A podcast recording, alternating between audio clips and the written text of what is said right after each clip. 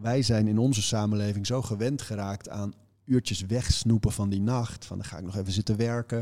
Ik ga nog wat mailen. Ik ga nog wat, eh, wat op Instagram zetten. Vroeg naar bed gaan geeft je echt superkrachten gewoon. Dus echt. Het is geen populaire opmerking, want mensen denken we moeten alles uit het leven halen. Alleen je haalt veel meer uit het leven als je goed slaapt. Ja, wij leven wel in een land waar eh, het ook zomaar kan gebeuren dat een willekeurige huisarts in een krant roept: eh, supplementen zijn overbodig. Ja. En dan is er geen journalist die zegt: Oh ja, vitamine D ook in dit land. Ja, dat is gewoon wetenschappelijk zo goed onderbouwd dat die dingen echt nodig zijn. Hey, super tof dat je deze podcast luistert met Arie Boomsma. Aan het begin van de podcast bespreken we voornamelijk zijn boek wat binnenkort uitkomt. Maar vanaf 37 minuut 30 eh, gaat het vooral over hoe jij je eigen routines in jouw levensstijl kan verbeteren. Dus mocht je dat willen overslaan, kan je naar timestamp 37 dubbele punt 30 gaan. En eh, ik zou zeggen, luister lekker verder en eh, vergeet niet een blauw duimpje achter te laten. Goeiedag, welkom terug bij een gloednieuwe Sportpoeder podcast. En vandaag hebben we een hele bijzondere gast, namelijk Arie Boomsma. Hey, Arie, van harte welkom. ja, leuk. Leuk dat je erbij wilde zijn. Het is een mooie mijlpaal eh, voor sportpoeders, zoals ik net al zei, dat, je, nou ja, dat jij eh, bij ons te gast bent. Een van de grootste BN'ers, denk ik, eh, die Nou, aanwezig nou, is. nou, De langste misschien. Nee, trouwens, nee, want je hebt eh, Olivier gehad, de Dutch Giant. Ja, ja, die is nog langer. Die was eh 2,18 helaas. Dat, nou, daar leek ik helemaal een hobbit naast. Hoe lang ben jij dan? Twee meter. Twee Ja, meter, 1,99 eigenlijk. 1,99, Ja. ben- Ben je ooit langer geweest? Of, dat Ja, zeggen dat is altijd dat je op een gegeven moment hè? eh, krimpt. Maar Ik denk tegen de tijd dat dit wordt uitgezonden, eh, Misschien ben- 1,98. ben ik 50. Dus dan, dan, ik weet niet of je dan al eh ach- andere kant op gaat eigenlijk. Hmm. Geen idee. Ja. Nou ja, eh, superleuk eh, dat je erbij bent eh, vandaag. Eh, ja, eh, leuk dat je ook luistert. Eh, we gaan het vandaag met Arie hebben over nou ja, wie Arie is. Zijn boek die binnenkort uitkomt, of misschien nu al uit is. Ehm, en eh, nou ja, eigenlijk zijn routines in zijn leven en eh, de geschiedenis eh, van jou. Eh, en eh, nou ja, hoe eh, jij tot stand bent gekomen. Ehm, nou ja, jij staat natuurlijk bekend als een, als een Nederlandse televisiepresentator. Ehm, en ook fitnessinstructeur. Je hebt natuurlijk ook een eigen sportschool geopend, Vondel Gym. Ehm, ja, genoeg op je kerfstok in ieder geval. Ja, wa- wa- waar is het voor jou allemaal begonnen in de, in de mediawereld eigenlijk? Want je bent op een gegeven moment ben je er wel een beetje ingerold en nou nu een vast Ja. begrip. Ja, ingerold is altijd inderdaad, zo lijkt het van buitenaf, maar de werkelijkheid is altijd anders. Eh, ik heb in Amerika gestudeerd, eh, daar basketbalde ik en daar studeerde ik naast mijn basketbal. Moest ook wel als je twee meter bent. Ja, ja. ja schitterende sport. En eh, toen ik terugkwam in Nederland, ben ik eigenlijk via modellenwerk die mediawereld ingerold. En eh, eerst gewoon met heel veel kleine klusjes, jarenlang. Eh, heel lang nog in de horeca gewerkt daarnaast om gewoon eh, mijn boterham te verdienen. En dan die klusjes waren extra en waren gewoon ervaring. En het duurde best wel lang voordat ik eindelijk echt vast werk daarin kreeg. En, maar goed, vanaf dat moment heb ik zo'n twintig jaar ongeveer programma's gemaakt. Vooral voor de publieke omroep en later nog een beetje voor de commerciële. Tot ik Vondel Gym opende en dan, toen ben ik vol op de sport gegaan. Ja, ja toen, eh, toen heb je ook het eh, gymvirus eh, te pakken gekregen. Om het maar nou, dat was wel eerder hoor. Dat is wel eh, zo'n 35 jaar geleden al. Ah, Oké, ja, want ehm, ja, je bent nu 49, bijna 50. Ja. Ehm, wanneer ben jij begonnen met sporten of met ik krachttraining? eh, echt met kracht trainen toen ik 14 was. Dus dat is 35 jaar, goede 35 jaar geleden. eigen kettlerbankje gekocht, weet je, eerste gewichten, gewoon op mijn eigen kamer. Mhm. Eh, toen was natuurlijk geen internet of zo, dus ik moest voor mijn oefeningen moest ik naar films kijken van Rocky en dat soort Ja, dingen. Dat ja, ging ik ja. gewoon een beetje nadoen toen. En er waren wel wat sportscholen hier en daar al, weet je wel. Dus daar kwam je dan, het was vooral bodybuilding eh, toen, veel klassiek. Voel je waarschijnlijk een hele kleine jongen als je daar binnen komt lopen. omdat, ja, eh, maar daar kon je wel veel leren. Ja, ja En- zeker, en- en absoluut. Gewoon eh, het geluid van echt ijzer, dat, is, eh, dat heeft me wel altijd aangesproken. Dus eh, eigenlijk vanaf dat moment is het voor mij altijd een hele vaste waarde in mijn leven geweest, krachttraining. En eh, bij de sport, bij basketbal is het heel belangrijk geworden natuurlijk. En in Amerika heb ik ook echt wel geleerd met schema's te werken. En de echte liefde voor het ijzer is daar wel echt eh, ontsproten. Maar het is nooit meer weggegaan. Nee, mijn hele leven speelt het een grote rol. Ja, want in principe als je nu kijkt naar sportscholen in Nederland ten opzichte van Amerika, is het contrast best wel heel erg groot. Nu al helemaal. Uh, maar ik denk toen misschien juist nog veel meer dan dat het nu eigenlijk is. Want waarschijnlijk, als je in Nederland had je misschien één keer in de, uh, zal zijn 20 kilometer een sportschool. Het is Ja, nu al ja. wat meer geworden. Maar in Amerika, voor mij was het daar al veel meer uh, in die tijd. Ja, het was overal. En je had daar, wat je daar vooral veel had. Die, die commerciële gymconcepten die later allemaal kwamen, die waren er toen minder. Je had natuurlijk wel Gold's Gym overal en, en nog een paar van die wat grotere. Mhm. Maar wat je vooral veel in Amerika hebt, is dat ze bijvoorbeeld de YMCA hebben. Dat je gewoon voor 6 dollar per maand kan je gewoon eh, daar trainen, weet je wel. Hadden ze basketbalvelden, hadden ze weight rooms, Oh, hadden ze cardiotuinen, tracks soms zelfs boven. De- en die zijn helemaal gesubsidieerd door de, door de staat daar. Mhm. En dus dan kon je voor heel goedkoop eigenlijk trainen. En elke school, dus ik zat eerst op high school, later op college. Die scholen hebben ook weer hun eigen gyms. Ja, dus klopt. eigen weight room, een eigen track and field, eigen basketbal, Ja, voetbal. dat zie je in Nederland echt totaal niet, Nee, eh, in dat opzicht. Dus overal waar je komt, en als klein ventje kom je daar, weet je, dan droom je van mooie houten vloeren met basketbal en die klapringen, glazen borden. dat hadden ze daar allemaal. Ja. Dus dat was een soort droom waar ik in wandelde. En, eh, en die Amerikanen konden goed trainen, want die trainen allemaal al vanaf hun jeugd. Ja, Dus ik, ik heb daar gewoon heel veel geleerd ook over trainen. ja. ja want ehm, eh, je bent toen op je... hoe oud was je toen je naar Amerika De ging? eerste keer ging ik toen ik 16 was al. 16. Ja, dat is al echt best een jong. jonge leeftijd Ja, ja, ja, eigenlijk. ja, ja. Ging je toen alleen? Of, eh, Ja, ah, Oké. Dat was best wel een uitdaging, denk ik, of niet? Zeker, want ik had als kind heel veel heimwee altijd. Als Oh. mijn ouders me ergens achterlieten met mijn broers om ergens te logeren, dan was het bij mij altijd janken. Mijn broers dachten. En, dus, en, maar toen op mijn 16, ik had zoveel zin om daar naartoe te gaan en om helemaal voor die sport te gaan. In, in dat land dat ik kende van films. En, ehm, en er kwam zoveel op me af dat ik eigenlijk nooit meer echt niet huil heimwee heb gehad. Natuurlijk Ja. miste ik mijn familie wel eens met kerst of zo. Van andere momenten ook wel, maar eh, niet op een manier zoals ik dat als kind had. Ik, kwam, ik vond het gewoon te mooi allemaal daar. Hm. Ja, want ehm, eh, hoe lange periode ben jij toe geweest vanaf je 16e? Anderhalf jaar ongeveer. En non-stop of wel tussendoor terug naar huis geweest? Nee, toen ben ik gebleven en ehm, toen ben ik eh, uiteindelijk ehm, daarna even nog teruggegaan om mijn middelbare school af te maken. En toen pas naar college, weer 4,5 jaar. Dus in totaal 4,5. heb ik zes jaar in Amerika gezeten. Oh, tandjes, dat is wel... eh, zou je daar ooit... Want het is natuurlijk Amerika, ik ben er zelf ook wel eens geweest, maar nooit gewoond. Eh, alleen het contrast met Nederland is natuurlijk echt enorm. Sommige dingen zijn veel beter, maar sommige dingen zijn natuurlijk ook veel nou ja, minder aantrekkelijk, al zou ik het zelf zeggen. Zou je daar zelf ooit nog eens een keer nou ja, willen wonen? Of zeg je van, nee, Ik denk het niet snel hoor. Ik vind het wel een heel bijzonder land. Ehm, juist vanwege die uiterste. Hè. Dus, Ja. dus er zit echt een schaduwkant ook aan. Maar wat heel mooi is aan Amerika is dat het heel erg bemoedigd wordt om te dromen. ja, dus op het moment absoluut. dat jij zegt, ik heb een idee voor een bedrijf en ik wil hem zo. Dan zeggen ze in Nederland, maak maar rustig je school af. Ga maar lekker werken daar. Ja, Rustig aan, niet te gek. Matrix. En in Amerika zeggen ze, goed zo jongen, doe maar, ga Ja. maar. Dan ga je op je bek, geef niks, opstaan, door, weer.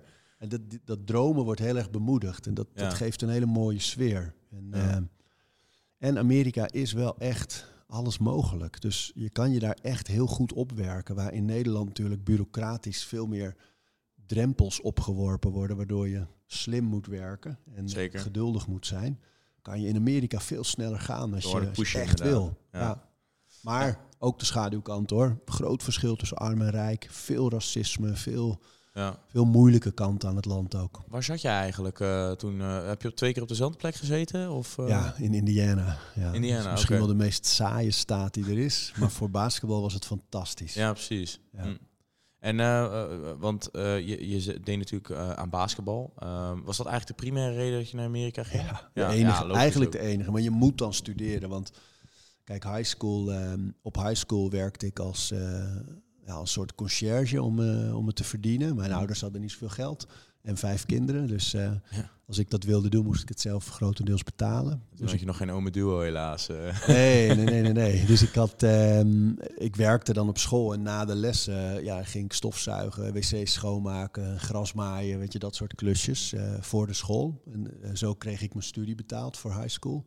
En op college begon het hetzelfde. Op college kreeg ik een halve beurs voor basketbal. Dus de helft werd betaald door basketbal en de helft moest ik bij elkaar werken. Mhm. Dus hetzelfde type werk, veel in de plantsoenen gewerkt en andere dingen. En het tweede jaar ben ik daar eh, gebleven om te trainen, zwaarder te worden, groter te worden vooral. Want ik was een dunne Europeaan. En, maar wel ehm, van twee meter. ja, maar dat is daar nog niet... eh, Nee, klopt. nee. En, ehm, en toen kreeg ik een volle beurs. Dus toen kreeg ik mijn studie gewoon betaald voor de sport. En eh, toen, dat was fijn. Ja, ja. Ja. dan heb je ook wat minder eh, kopzorgen daaraan. Maar ook Ja. gewoon dat je volledig kan focussen op je, op je target. Of naar target op je doel. Gewoon, Ja, eh, daar wordt het mooi. Dan sta je gewoon vijf uur op. Eerste teamtraining eh, in de ochtend voor college, voor de collegelessen. En dan na de collegelessen in de middag heb je weer teamsessie.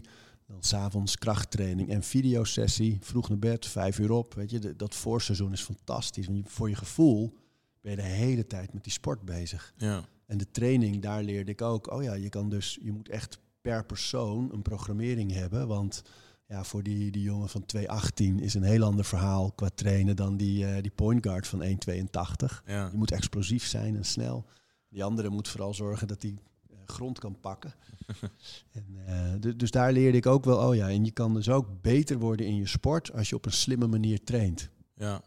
Ja, ik denk dat dat ook eh, wel overlapt met fitness eigenlijk. Dat Ja. iedereen moet ook zijn eigen lichaam kennen en kijken waar jouw lichaam lekker op reageert. Want, eh, Ja, er ja. zit natuurlijk een grote variatie in.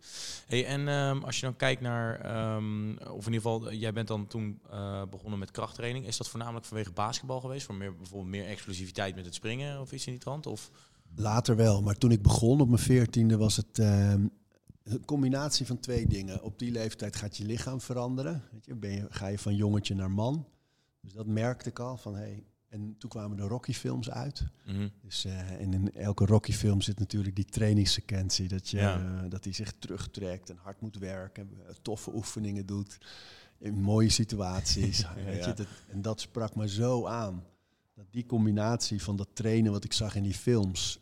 En dan eh, dat veranderende lichaam. En dat ik dat een beetje kon beïnvloeden.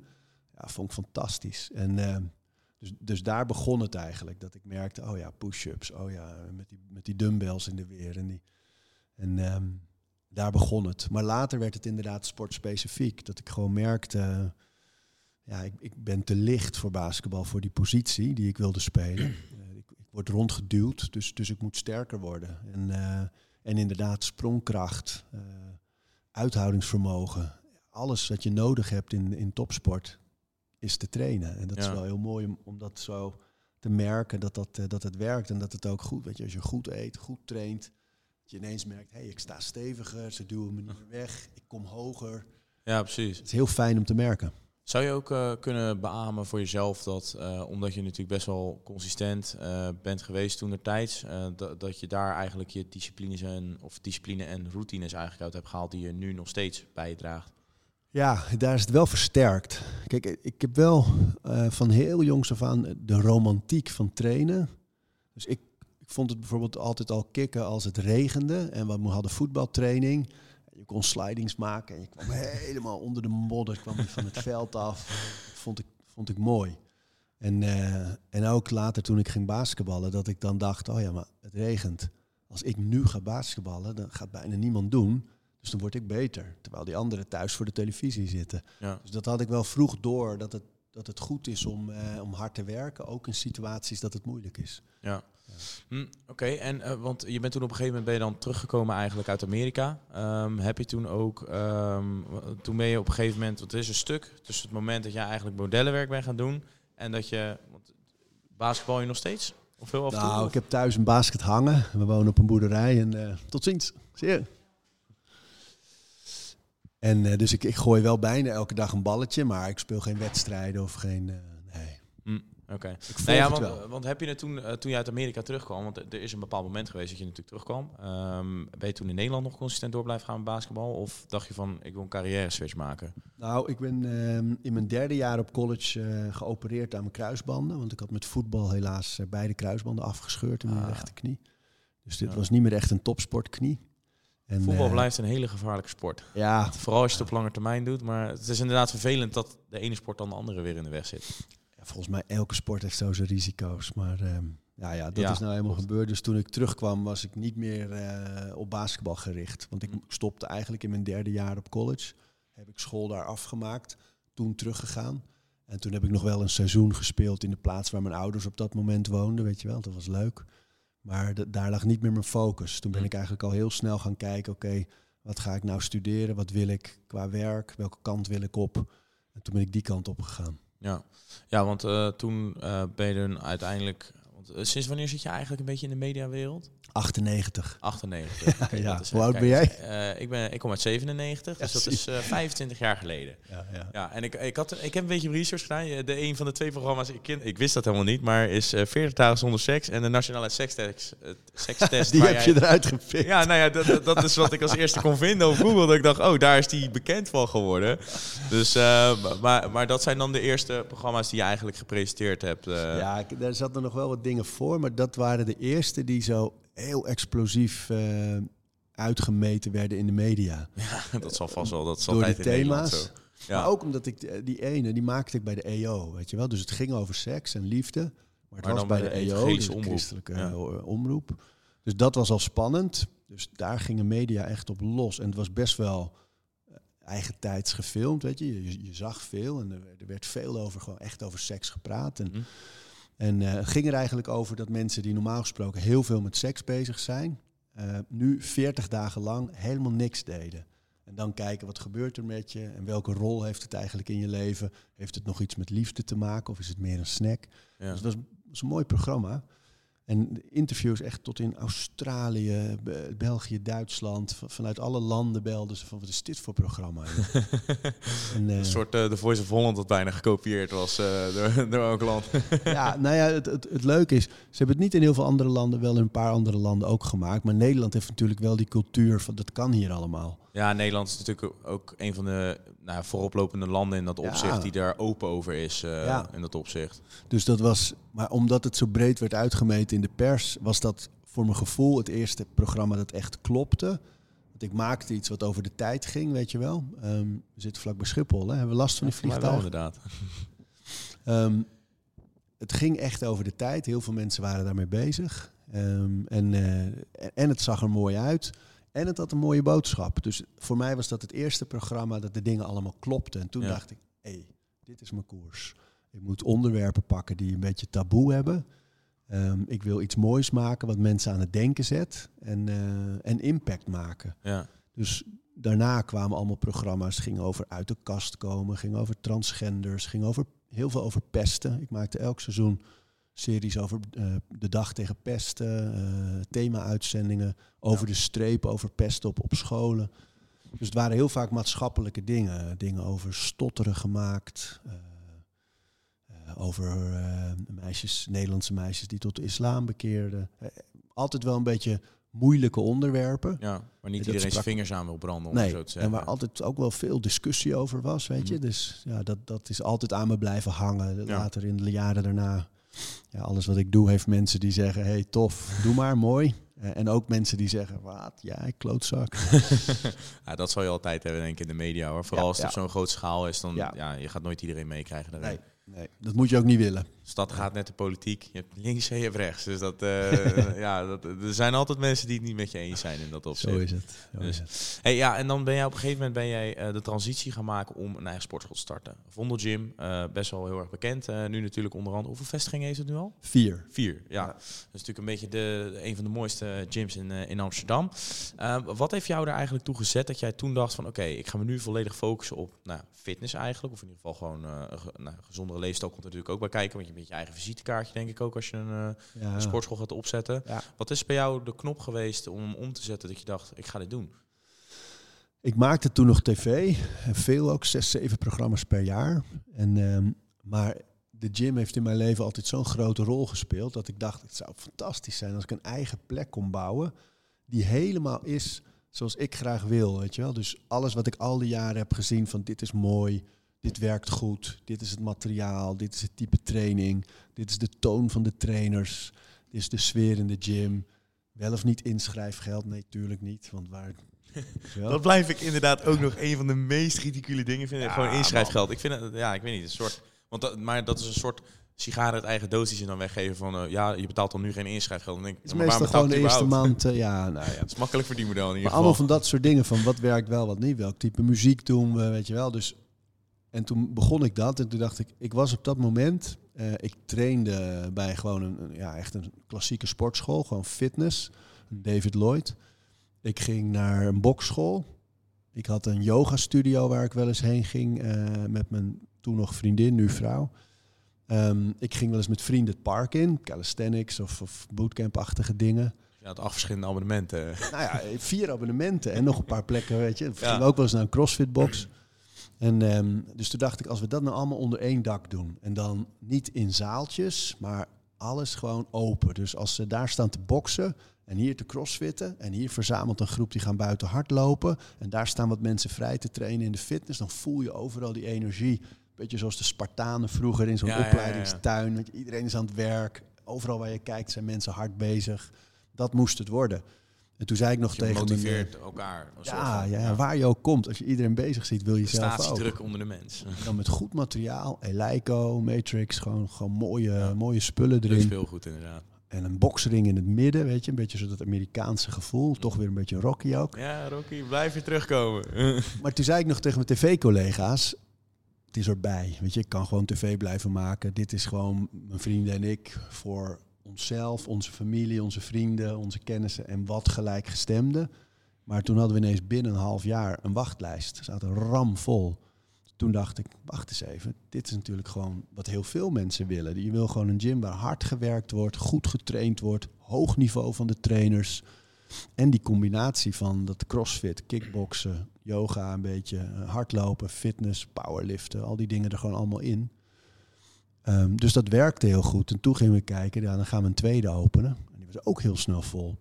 En op een gegeven moment hadden we op, op die locaties gewoon ruim 2000 leden op elke locatie. En toen dachten we, nou, dit heeft potentie om door te bouwen.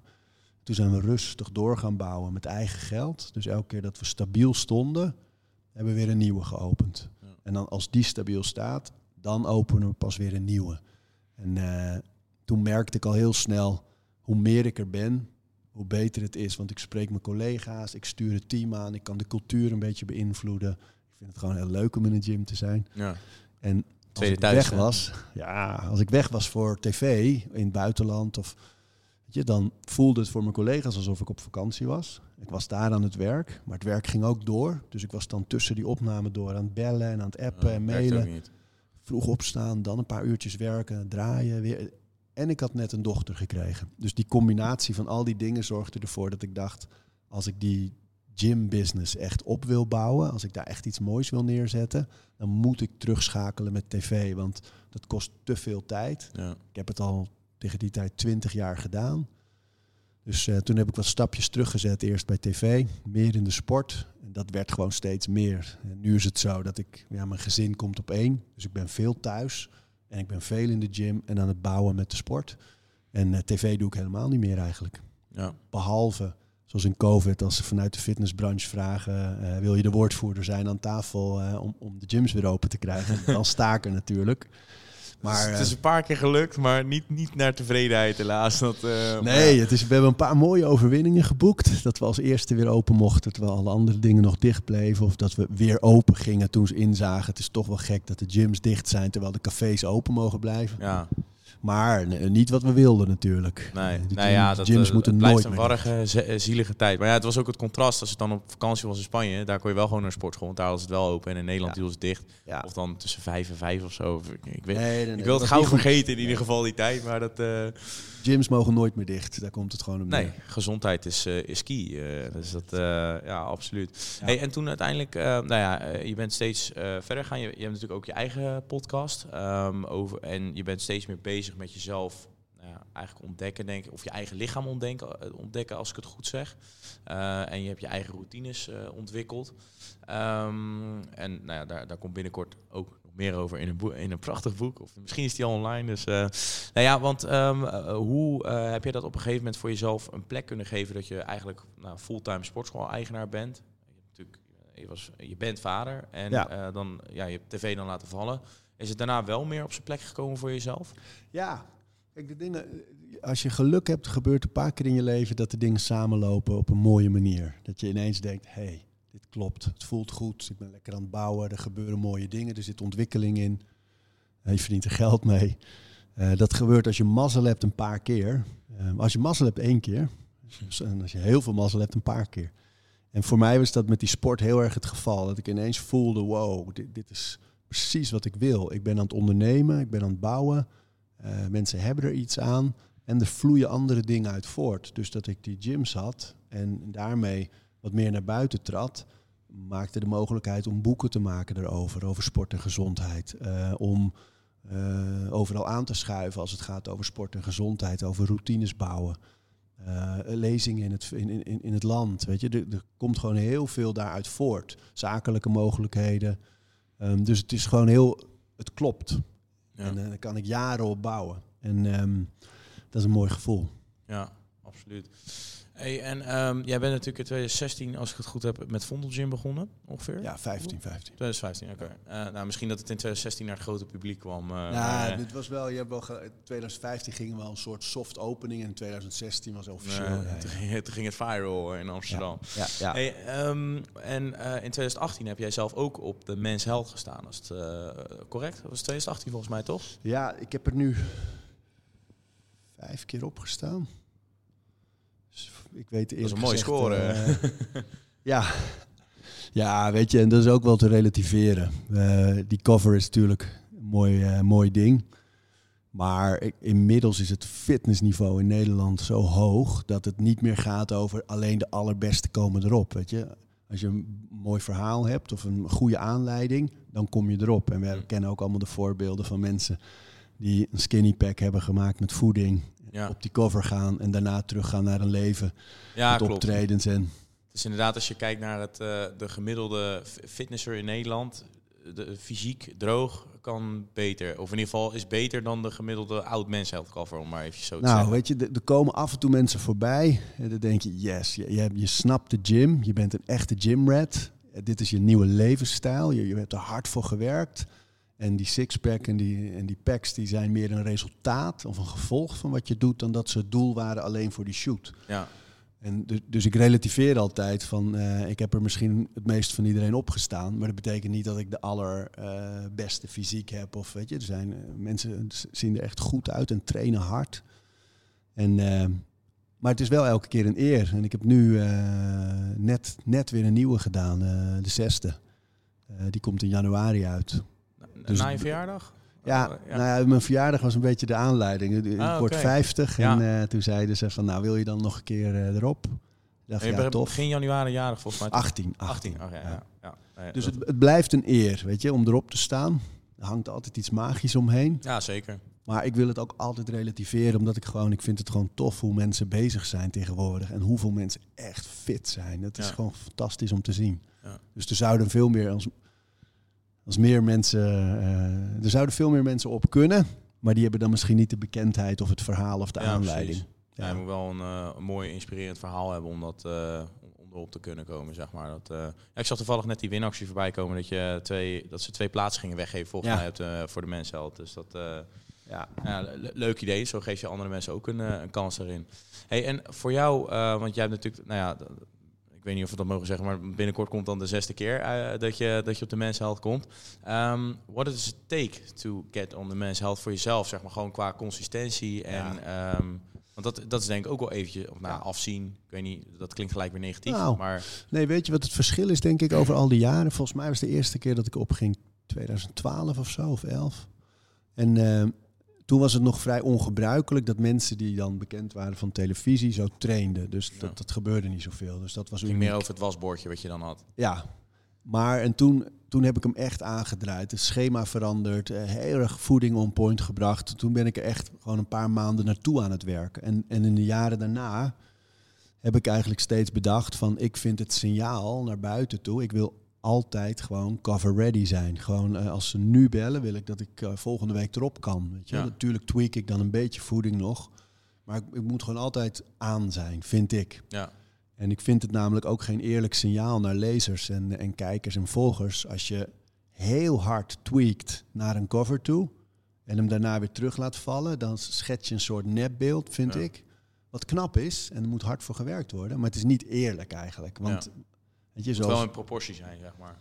Sommige mensen trainen zo hard en tweaken hun dieet zo stevig naar zo'n cover toe, dat je tuurlijk er dan trots op mag zijn, maar dan geef je ook een beetje het signaal aan lezers van uh, dat, dat dat een soort constante factor is. En dat is het gewoon niet. Dus, nee, precies. dus mijn doel is altijd wel van als ik, als ik op de foto ga, dan wil ik eigenlijk nu klaar zijn. En, um, En dan wil ik ook laten zien van ja, weet je, als je gewoon regelmatig sport, jarenlang, je bent geduldig, je eet goed, je slaapt goed en je traint slim, dan ben je altijd klaar voor zoiets. En Ja. ja, natuurlijk kan het dan veel droger nog of voller. Ja. Hey, ging de wasmachine uit? En eh, tuurlijk, dat kan altijd, maar dit is, dat is een eerlijk beeld. En daar gaat het mij wel heel erg om. Dat ik Ja. gewoon wil laten zien van, joh, zorg dat je elke dag iets doet aan je beweging en aan je gezondheid. Nooit een dag niks. En dat je goed eet en goed slaapt en goed je stress managt. En dan ben je gewoon, dan is fit zijn het gevolg. Ja. En ja, dan krijg je die sixpack. En ja, dan wordt het wat droger en dan zie je de aders. En dat is gewoon een gevolg van wat je doet. Maar je moet geduldig durven zijn en niet meteen op dat eind, eindproject willen zijn. Ja, precies. Heb je ook wel eens een paar keer, eh, want eh, kijk, wij kaarten dat best wel vaak eh, aan in de podcast over het gebruik van bijvoorbeeld anabole steroïden. Alleen jij bent zeg maar best wel een musculair iemand voor een gemiddelde BN'er, om Ja, maar zo ja. te zeggen. Zoals je zelf al zei, je bent Ja. een van de eerste krachttrainers. Is toen ook een beetje met dat vingertje geweest van, hé, hey, eh, jij hebt... Ja, eh, joh. waarschijnlijk heeft hij een pakketje gebruikt. Ja, zeker. zeker. Kijk, ehm, ik moet zeggen dat ik ook wel getwijfeld heb daarover. Toen ik in Amerika zat, kwamen jongens soms na het seizoen. Dus de zomer is vrij lang in Amerika eh, voor school. Mhm. En dan kwamen ze soms terug na die zomer van die op die schouders. Keihard. Del, Delts Hoog. be pop in. Man, en dan dacht ik, ja, fuck. Alleen ik was ook bang dat als ik dat deed, als je dan betrapt wordt als buitenlander in Amerika, dan ben je weg. Dan ben je scholarship Ook kwijt Alles weg. Ja. Scholarship kwijt, basketbal kwijt. Dus ik vond dat risico te groot. En, ehm, en ik heb ook wel gemerkt, ehm, jullie weten dat, en weet je, iedereen die er verstand van heeft, weet dat, dat je ook als je anabolen gebruikt nog keihard moet trainen, wil je niveau bereiken. Het is, geen, het is geen quick fix. Nee. En, eh, maar ik heb wel gemerkt dat als je, als je goed eet en eh, je supplementen pakt, slim traint, lange tijd consistent bent eh, en goed Genoeg slaapt, rust. Ja, genoeg slaap. dan kan je groeien, groeien, groeien. Hele lange tijd. Gewoon misschien wel je hele leven. Zeker. Dus voor die shoots, voor die Men's Health, heb ik dat eh, nooit zelfs overwogen ook. Nee. Want dan ging het eigenlijk meer over, eh, weet je, hoe is je definitie? Eh, Hoe is je verhouding benen-bovenlichaam? Weet je, hoe, dat soort dingen. En dat kan allemaal gewoon met goede programmering, goed eten, goed slapen, goed stress managen. Ja. Dus ik vind de hele anabole cultuur, die hangt nu een beetje in de sfeer van, weet je, dat ook jongens van 15 zich afvragen of ze testosteron moeten gaan Ja. slikken. Bijzonder. Daar denk ik, zorg dat je de basis op orde hebt. Goed slapen, goed eten, goed trainen en lange tijd goed trainen. En denk niet aan welke shortcut moet ik nemen, welke gekke oefening kan ik doen om. Nee, de basis. Squats, deadlifts, bench press, pressen, poelen, goed eten, goed slapen. Ja, absoluut. En Nou ja, dan- volledig mee eens. Dat, eh, nee, maar ik kan me best goed voorstellen dat mensen gelijk met dat beschuldigende vingertje gaan wijzen. Als je natuurlijk één keer er wat musculairder uitziet Ja. dan eh, gemiddeld... eh Ja, nou, Jan Modaal zou ik het niet noemen, maar de gemiddelde tweede, BN'er. tweede of derde cover had, was, ik wat, was ik wel heel droog, maar wat voller. En toen had ik die veel, ja. En Ja. ik heb, ik heb ook wel veel mensen getraind voor die cover. En die, eh, bijvoorbeeld Pepijn Lane kreeg ook toen het verwijt dat hij, eh, dat hij Gebruikt steroïden gebruikt Ja. had, omdat hij heeft een heel wijd lichaam en een Ja. dun hoofd. Dus op die foto zag, weet je, zag je er echt wel. En iedereen dacht, ja, dat is die slungel van de jeugd. En ineens had hij best wel een sixpack, een grote, grote borst. Dus die kreeg dat verwijt ook. Gewoon een goede trainer gehad, hoor ik al. eh. Marwan Kenzari.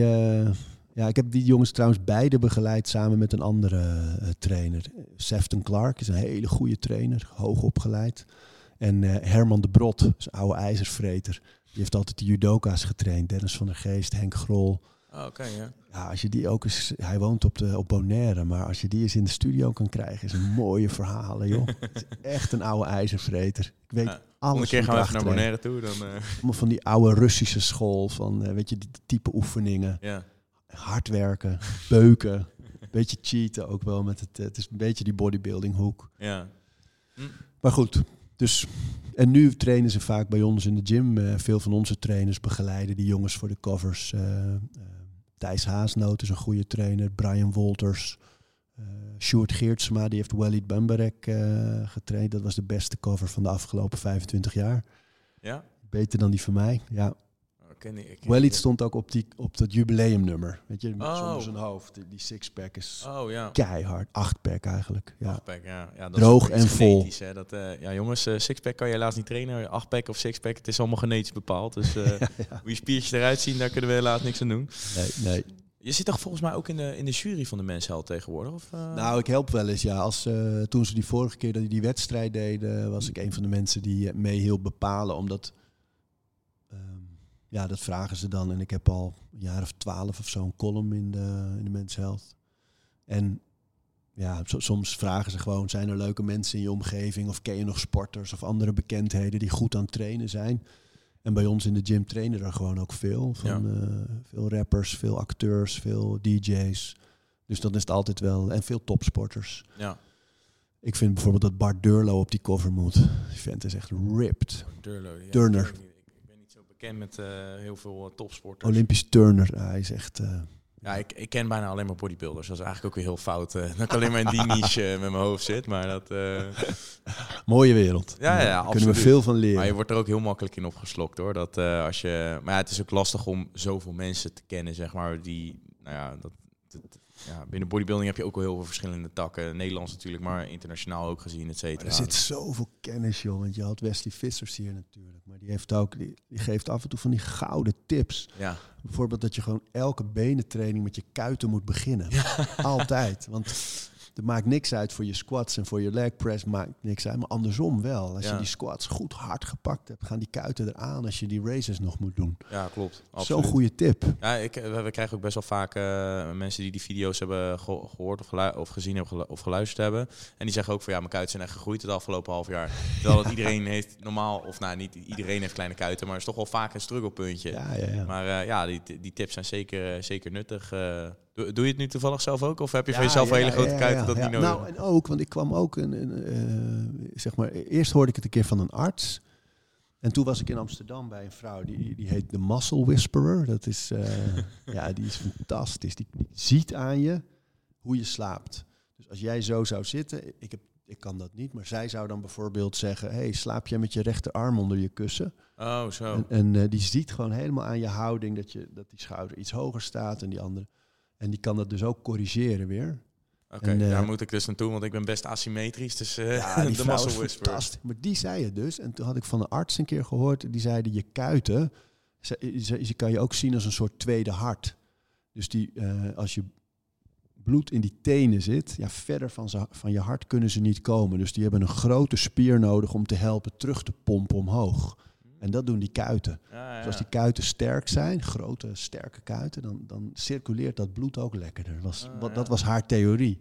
Aha. En uh, ja, ik, ik, zie daar wel waarde, waarde in. Ja, kuit is natuurlijk omdat er veel bindweefsel in zit, uh, is het een van de weinige spieren die iets anders reageert op krachttraining dan normaal. Dus dat uh, kan ze flink aanpakken. Ja, klopt. Want ik heb toen met Wesley op kuit getraind, maar ik heb toen een keer bij Frank den Blanke, die traint heel veel met nou ja, Jay Cutler, et cetera. Gewoon allemaal oud-Olympians.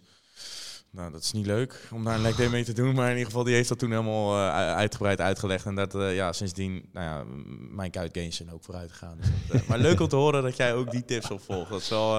ja, joh. Ja. Dan, een soort groen vinkje voor ons. Dat zelfs Arie Boomers aan de tips uit onze podcast opneemt. Hey, en nou ja, over mensheld. Um, de reden dat jij natuurlijk nou ja, daar zo op kan staan... is omdat je van jezelf al redelijk goede routines hebt. Gelijk een mooi puntje om eventjes door te gaan naar iets wat binnenkort uitkomt. Of in ieder geval wat misschien tegen deze tijd al uitgekomen is. Gezonde routines. Ja. Um, nou ja, dat is eigenlijk, ik denk, een soort representatie van jouw levensstijl. Ja. Uh, nou ja, waarschijnlijk zullen, uh, want het zijn dan 50 tips over gezonde routines. We komen zo meteen nog op uh, een paar gedetailleerd terug. Maar waarschijnlijk heb je er gewoon, eigenlijk is elke routine die jij hebt ontwikkeld, Misschien juist vanwege omdat je 50 bent. Dat het gewoon elk jaar eentje is. Nou, nee, nee, nee, nee, nee hoor. Nee, weet je wat het was? Ik begon wel toen ik dacht, ik wil graag een boek maken rond mijn 50ste. Dat ik terugkijk en denk aan welke dingen heb ik nou het allermeest gehad op het gebied van gezondheid. Dus Ja. in de breedste zin. Beweging, voeding, slaap, tijdmanagement, stress. Eten natuurlijk vooral ook. En ehm, ik dacht, wat zijn nou de dingen waar ik zelf echt het meest aan gehad heb of nog steeds iets aan heb? En eh, toen had ik een lange lijst. En van 30 of zo of zoiets dacht ik, nou dan moet ik misschien toch ook 50 kunnen bedenken. Want dat is dan een beetje 50-50. Ja. En, uh, maar het moest wel voor iedereen zijn. Dus ik wilde ook niet zeggen, dit is een boek voor vijftigers. Het is juist voor iedereen die jonger is. Om te denken, oh ja, trap niet in dezelfde dingen als waar ik in getrapt ben. Ja. Los het zo op. En dit zijn de dingen die je kunt doen om eh, tijd te maken voor je trainingen, om je boodschappen slim te doen, om beter te slapen, om je tijd goed te verdelen, om goede relatie op te bouwen met anderen, om gewoon naar je mentale en je fysieke gezondheid te werken. En dan zijn mijn 50 beste tips, maar bij elke tip zitten ook nog een handvol routines, zodat je het ook echt vol kunt houden, want Ja. daar gaat het natuurlijk meestal mis. Ja, want dat is inderdaad altijd. eh, nou, ja, we gaan deze podcast begin januari releasen. En dan begint iedereen in een eh, met zijn gezonde routines. Dat, eh, dat, en heel veel mensen breken hun routines ook juist. Maar dat is ook altijd eh, de tip die ik meegeef als mensen beginnen met sporten. Ga niet gelijk. Hardlopers zijn doodlopers. Dat zeg ik altijd. Ja. En als je gelijk vol gas gaat, dan kan je er geen routine van maken. Want dan is het een hele andere levensstijl. Je moet juist stukje voor stukje voor stukje. En dan wordt het je eigen routine. En Ja. dan.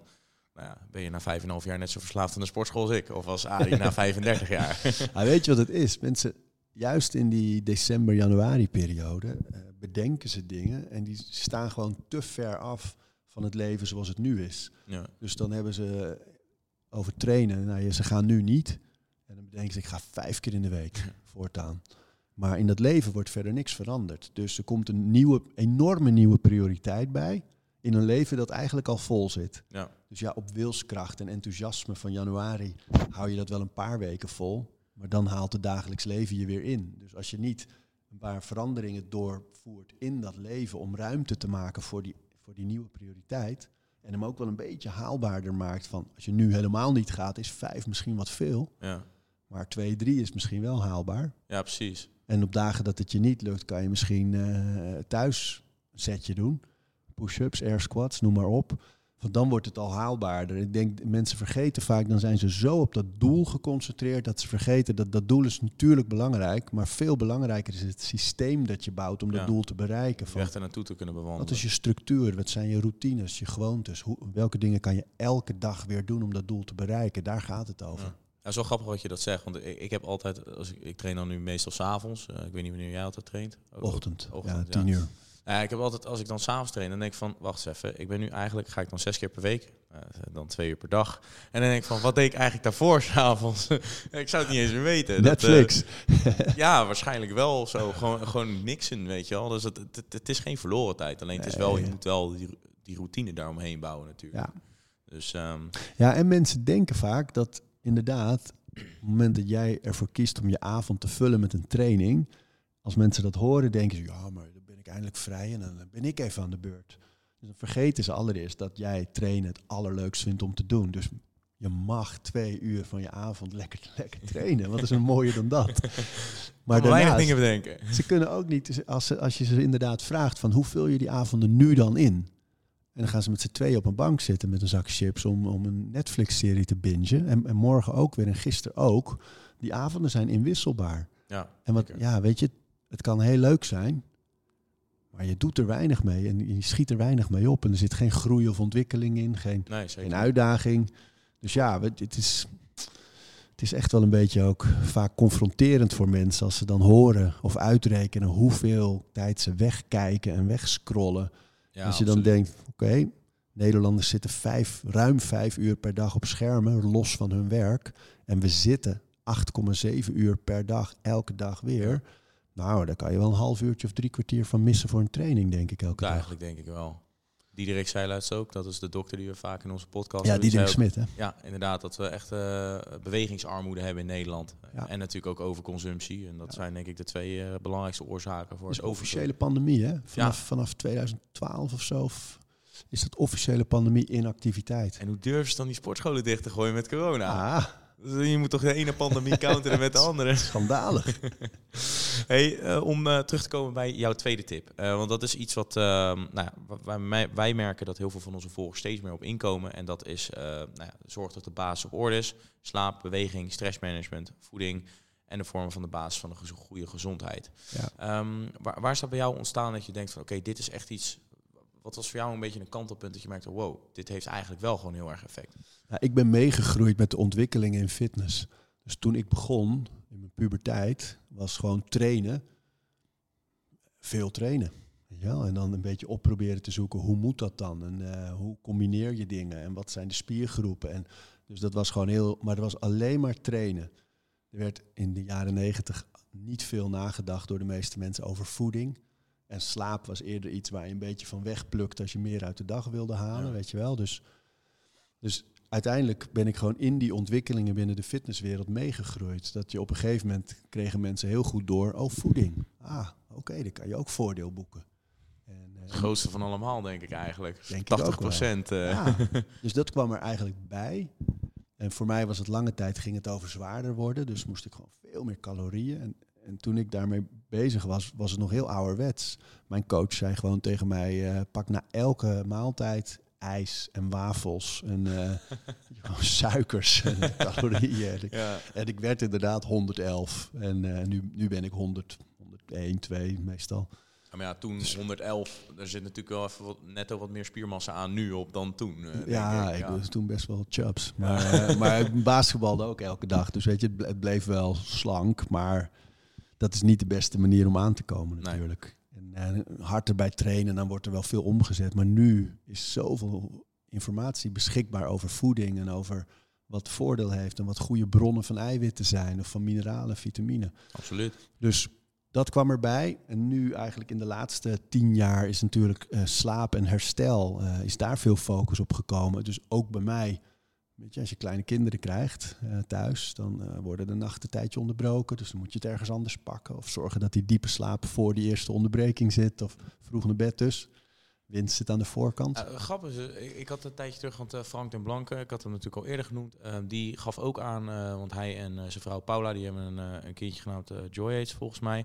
En hij vertelde dus dat als hij Paula, want zij gaf haar dan borstvoeding, en als hij dan op de dag suiker aan Paula had gegeven in de maaltijd, dat het kind s'avonds niet kon slapen. Had ze rijst met kip met broccoli, kind kon wel slapen. Papa. Bijzonder. Ja, teach them young. Ja, nee, nee maar dat, dat, dat is wel zeg maar hoeveel invloed suiker op kinderen Ja, heeft. Dus bijvoorbeeld, ik zou mijn kind dan later op de dag niet te veel fruitsuikers geven. Want ja, daar, word je dan, daar krijg je natuurlijk een beetje een insulinepiek van. En daardoor die kinderen waarschijnlijk niet kunnen slapen. Kunnen natuurlijk altijd nog andere oorzaken zijn. Maar ik vond het wel een heel grappig Ja, voorbeeld. heerlijk. Ik hou zo van dat soort vakidioten die op die manier ook kijken, zelfs naar babyvoeding. Van, Oké, we moeten proteïne hebben, vetten. Nou ja, op zich. Ik zou sowieso wel kijken naar, als, als zou ik een, eh, een kind binnenkort op de of nou niet binnenkort, maar als zou ik een kind op de wereld zetten, dan zou ik wel kijken van oké, hoe kan ik het dieet proteïne verrijken? Want als ik één ding Kunnen we kijk een kleine, naar... kleine krachtpatser van maken. Nou ja, niet eens daarom, maar gewoon als je kijkt naar het Nederlands gemiddeld voedingspatroon, is natuurlijk best wel heel erg eh, koolhydraat en suikerrijk. Of Ja. eh, su- su- suiker en vetrijk, maar heel Ja. arm in proteïne. Ja. En dat heeft natuurlijk ook mee te maken met dat proteïnebronnen vrij prijzig zijn. Ja.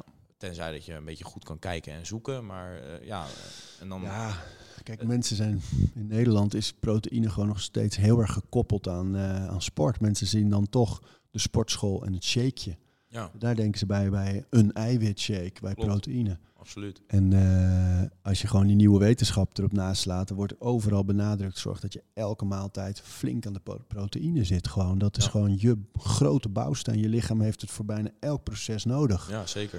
En ja, en vooral als er dan zoveel proteïnearmoede is, noem ik het maar eventjes zo Ja, in Nederland, ja. dan zal je ook sneller zien dat de gezondheid op lange termijn ook afziet. Want we hadden laatst ook een tijdje terug een podcast met Alexander Rakic. Hij is eh, nou ja, longevity arts, om het maar zo te zeggen. En die beaamde dat ook van, nou ja, zorg dat je traint en zorg dat je voeding op orde is. Want Ja. je proteïne moet, nou ja, niet per se hoog zijn, maar gewoon voor...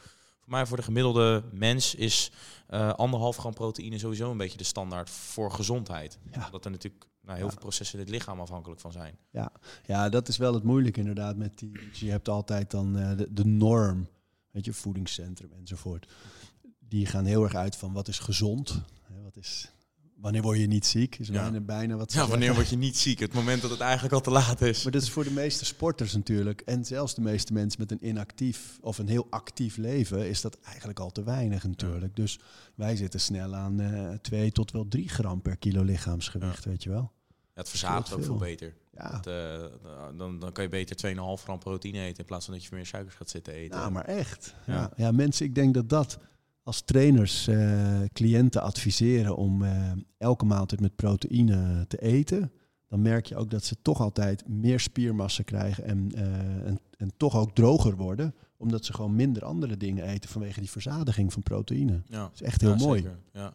Ja, dan, dan blijf je ook sneller van de andere dingen af. Dat, Ja. eh, en eh, dat- zijn juist, want als je het gaat vergelijken, als je bijvoorbeeld een pak kipfilet neemt ten opzichte van eh Mars of een Snicker, Ja, van die Mars krijg je alleen maar meer honger en er zit nog meer calorieën in ook. ja. Terwijl dat, ja, en die kipfilet is nog beter voor je. Dus Maar dat, mensen kunnen zich van tevoren niet voorstellen dat het verschil zo groot is in je resultaat, in Ja. je kracht, in je, in, je, in je rust, in je herstel, in je groei. Als je van die suikers afblijft en meer vers eet. Ja. Ja, ik denk ook wel dat er steeds meer eh, awareness voor komt hoor. Het, Ja, het, ja, het duurt, maar het, er zit wel progressie in. En dat is heel mooi om te zien. En op een gegeven moment, mensen blijven kuddedieren. Dus op een gegeven moment zal je ook zien dat uit een groepje vrienden van bijvoorbeeld de jeugd is nu heel erg druk bezig met sporten. Als er dan één uit die groep aan het trainen is voor een paar maanden, dan denken ze ook, oh, misschien moet ik dat ook eens gaan doen. Dan gaan ze met z'n ja. tweeën sporten en uiteindelijk met z'n vieren of met hè? En dan zie je een hele commune ontstaan, bij wijze van spreken. Dat, Fantastisch. eh, ja, absoluut. Ja. Dat, eh, samen naar een gezonder Nederland, om het maar zo te Ja, ja, zeggen. ja.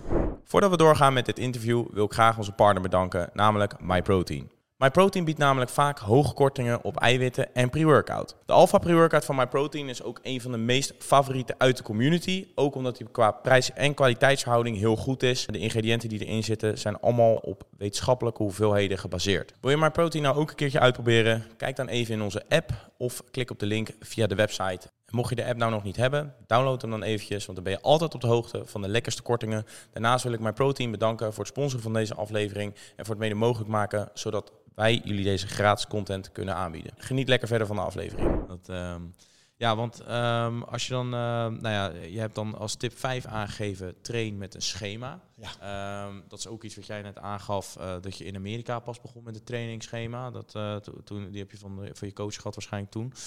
Ehm, wat, wat is voor jou de voordelen? Kijk, voor mij is het al gewoon normaal om met het schema te trainen. Ja, maar ja, dat is natuurlijk ook omdat ik ook een beetje verslaafd ben eraan. En dat is gewoon standaard. Op eh, maandag altijd benen. Dus dat, eh, maar wat, wat merkte jij voor jou heel erg dat je daar een eh, verschil in merkte? Nee, het is een beetje het gegeven dat als je op reis gaat, maak je ook een plan. Weet je, wel? je weet waar je naartoe wil, je weet welke vlucht je moet pakken of welke trein of hoe je moet rijden. Van je gaat van tevoren voorbereiden.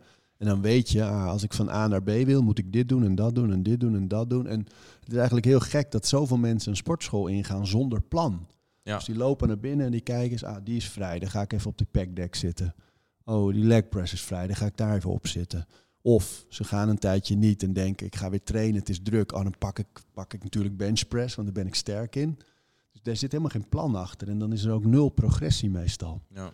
En ik denk dat is het, het grootste voordeel met een schema, is dat het gewoon je plan is. Van, ik weet, vandaag doe ik dit en volgende week ook weer.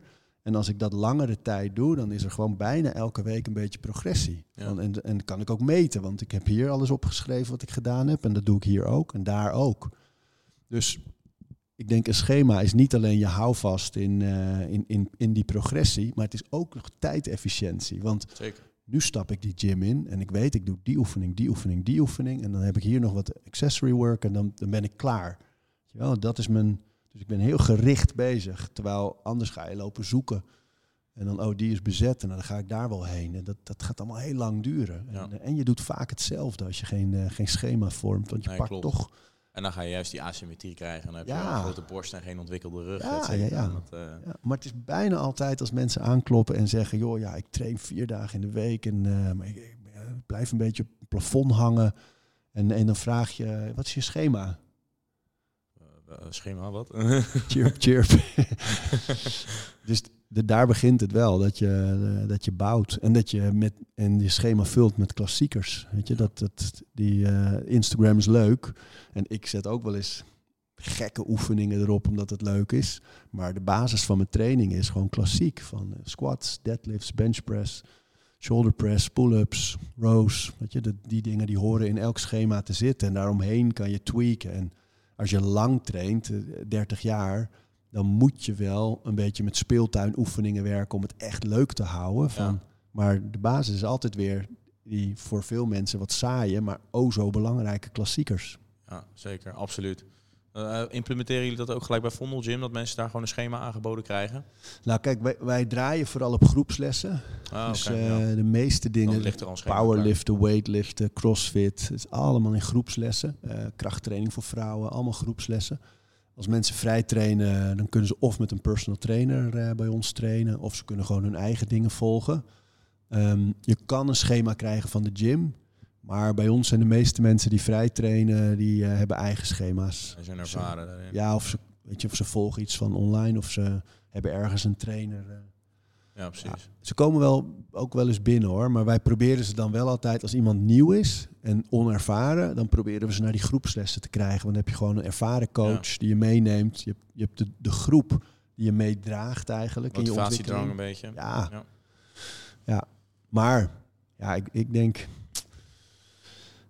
als je het lastig vindt om te veel vast te zitten, hè, wat veel mensen hebben, eh, dat, kan dat gevoel kan een schema wel geven. Van je doet natuurlijk toch zes of acht weken lang hetzelfde, Ja. met ander gewicht. En je varieert wat in die herhalingen misschien, maar het blijft zijn dezelfde oefening. Als je dat vervelend vindt, dan kan je wel zeggen, nou dan pak ik twee of drie dagen, pak ik het schema en die vierde dag ga ik spelen. Dat kan natuurlijk wel. Je, kan, je moet het wel zorgen dat je het ook leuk blijft vinden natuurlijk. Ja, precies. Nou ja, absoluut. Nou ja, mocht je dit nou luisteren en je hebt nog geen schema, eh we hebben gratis trainingsschema's op de website staan op sportpoeder.nl. Jullie zijn gewoon de Nederlandse mindpump aan het worden. Ja, bijna wel inderdaad. Ja, maar eh, ja. die schema's zijn ongeveer 12.000 keer gedownload door de groeimaten en eh, zijn best wel positief ontvangen. Dus eh, ja, je nog een grote, eh, grote chest willen. nee, maar dat eh, nou, was even een kleine zelfpromotie. Maar in ieder geval, nee, maar we willen graag mensen helpen ook met eh, die lekker in Nee, januari weer gaan hoeft mij beginnen. niks uit. Ik vind het alleen maar mooi dat je dat doet. Beetje de jeugd helpen, toch? Dus dat, Hey, we hadden het natuurlijk net ook al over, over slaap, hoe belangrijk dat is. Dat, dat, zoals je zelf al zei, dat is de afgelopen tien jaar is dat vooral heel erg belangrijk. Omdat je natuurlijk steeds meer dopamine prikkels krijgt van dat mooie dingetje wat in je hand en in je broekzak zit. Ja. Waardoor je constant eigenlijk niet gefocust bent. We slapen ook op hele andere tijden. Dat zei dokter Slapen laatst ook. Normaal sliepen we van zonsondergang tot zonsopkomst. Ja. En nu slapen we eigen gereguleerde tijden van 12 tot 8 of 11 tot 7. Ja. Je wil natuurlijk wel die 8 tot 9 uur per nacht pakken, hè, jongens en dames en iedereen. Maar wa- wa- wat eh, zou jouw tips zijn om slaap te optimaliseren? Een vast ritme is denk ik het allerbelangrijkste. Dat je in een vast ritme slaapt. Mhm. Dus dat je rond dezelfde tijd naar bed gaat, elke avond. En ook de volgende ochtend rond dezelfde tijd altijd weer opstaat. En ook als je dan toch eens een nachtje uitgaat, niet te veel uitslapen. Dat, dat is riskant, denk ik, bij een jonge doelgroep. Omdat die wat vaker uitgaan natuurlijk. Ehm, Ja. En dan wordt het al snel roofbouw. Maar ehm, eigenlijk is uitslapen gewoon een mini-jetlag. En eh, die, soort van wel, ja. ja, ja, ja, als je normaal voor je school elke dag om 7 uur op moet staan en je gaat in het weekend ineens om 11 uur, ja, dat is gewoon een tijdzone van 4 vier, vier uur verschil. Dat klopt. En, Zo heb ik eh, nog nooit naar gekeken eigenlijk. ik geloof wel Ja. zegt. dus, dus je ritme en je lichaam en je energie denken allemaal, hier klopt iets niet. En mijn, en mijn maaltijden zijn ineens anders. Dus weet je, het- het is bij alles denk ik zo van, vind je dat lastig? Zit je in de jaren dat je denkt, nee, ik wil juist lekker uitgaan en ik vind het leuk. Doen. Niemand dwingt je hier, maar als je progressie wil boeken, ja, dan doe je er goed aan om een vast ritme te hebben. En, eh, en jezelf echt wel die goede acht uur per nacht te gunnen. Omdat het groeien en het sterker worden, dat gebeurt niet in de gym. Weet je? Daar Ja. creëer je het, maar het gebeurt natuurlijk in die nacht en bij het herstel. Absoluut. En eh, ik denk dat daar, wij zijn in onze samenleving zo gewend geraakt aan uurtjes wegsnoepen van die nacht. Van dan ga ik nog even zitten werken, ga nog wat mailen, ik ga nog wat, eh, wat op Instagram zetten en, en kijken hoe er gereageerd wordt. En hier en daar wat comments en nog even Netflix. En ik, ik, ik snoep uren weg van mijn herstel eigenlijk. Ja. En dat is zonde, want ik denk, ja, je, vroeg naar bed gaan ge- geeft je echt superkrachten gewoon. Dus echt, is geen populaire opmerking, want mensen denken, we moeten alles uit het leven halen. Alleen je Ja. haalt veel meer uit het leven als je goed slaapt. Wat zei, kwaliteit van leven is op lange termijn veel gunstiger als je voldoende slaap eh. Ja, ja, ja. En Absoluut. ik bedoel, ik heb echt mijn jaren gehad hoor, van de clubs en het uitgaan. En eh, weet je, dus ik snap echt goed dat dat niet voor iedereen is nu. Maar kijk, je, je kan het niet allebei hebben. Dat is het vooral. Dus op het moment dat mensen zeggen, dit zijn mijn jaren van uitgaan, hey, doe het. En zie je training als onderhoud. Maar als je echt progressie wil boeken en als je het serieus wil nemen, ja, dan, dan moet je toch ook de rest anders inrichten. Anders gaat het niet goed. Ja. Als ik ook één ding heb geleerd de afgelopen jaren met de podcast die we hebben opgenomen, is eh, in het kader van het uitgaan, is dat je ook geen alcohol meer moet drinken in dat opzicht. Want dat is de grootste verpester van je slaap.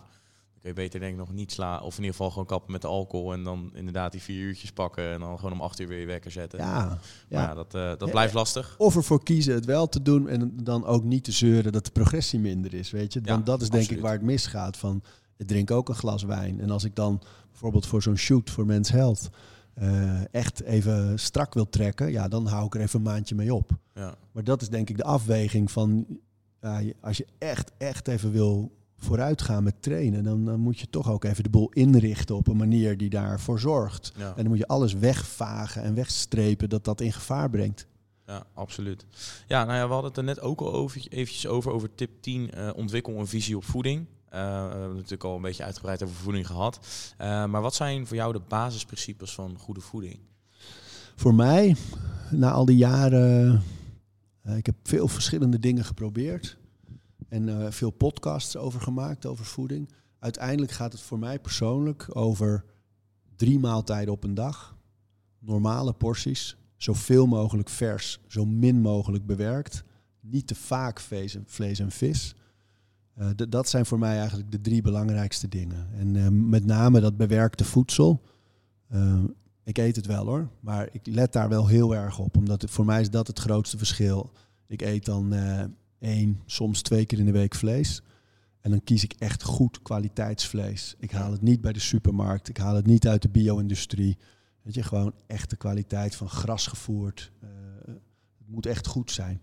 Ja, En met ander eten ook. Van, ik vermijd zoveel mogelijk het bewerkte eten. Maar dat betekent niet dat ik nooit pasta eet. Alleen als ik een pasta kies, kies ik liever een biologische pasta dan een kilo knaller. Ja.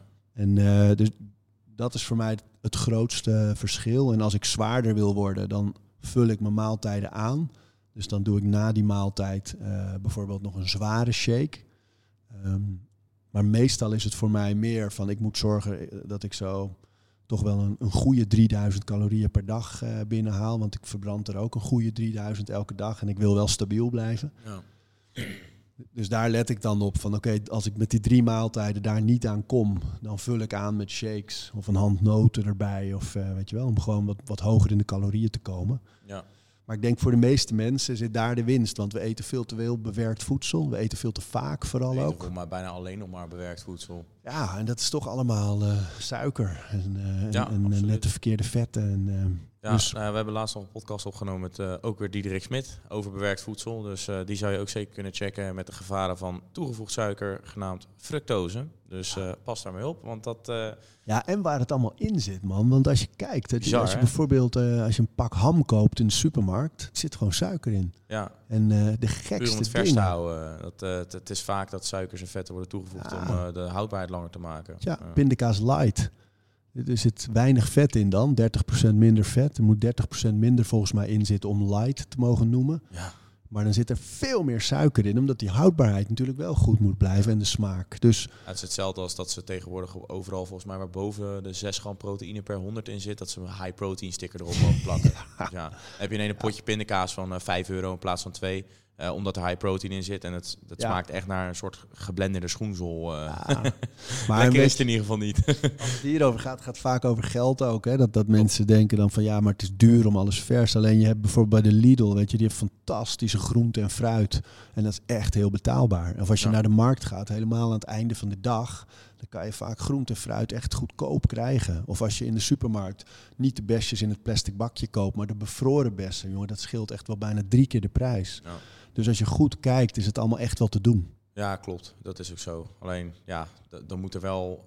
Ik zeg altijd, waar een wil is, is een weg. En er moet er wel een wil zijn überhaupt eh, om die weg te kunnen bewandelen. Want heel maar veel dat is mensen met die alles. Weet je, ik Ja. vergelijk het wel eens met, met klimmen. Van als je klimt en je hebt beide handen vrij, ga je het snelst. Weet je, heb ik iets in mijn hand, dan wordt het al een stuk lastiger. En dat is met, met alcohol, met eten, met al die dingen. Je kan het gewoon doen en dan kan je nog steeds progressie boeken. Maar wil je echt harder gaan, ja, dan moet je wat, eh, wat Ja, wegschrapen. daar moet je je beste voor doen, eh, Ja. inderdaad. Ja. is ook leuk. Het is leuk om te tweaken en te proberen. Ja, zeker. Ja, jij gaf ook aan in je boek, eh, volg nooit meer een dieet. Van, waar- van, waar, die, van waar die uitspraak? Of die, Ja, kijk, ik, ik geloof dat een dieet volgen is, is altijd yo-yo. Dus het werkt, helaas. Hè? Alleen het werkt wel altijd maar tijdelijk. En ik, ik geloof veel meer in een visie op voeding ontwikkelen die de rest van je leven met je mee kan. Dus natuurlijk is het leuk om eens te kijken wat eh, keto-dieet met je doet. Of eh, wat eh, low carb met je doet. Of wat, het is een beetje hetzelfde eigenlijk. soort van... Komen dicht over. Appeltje eitje dieet.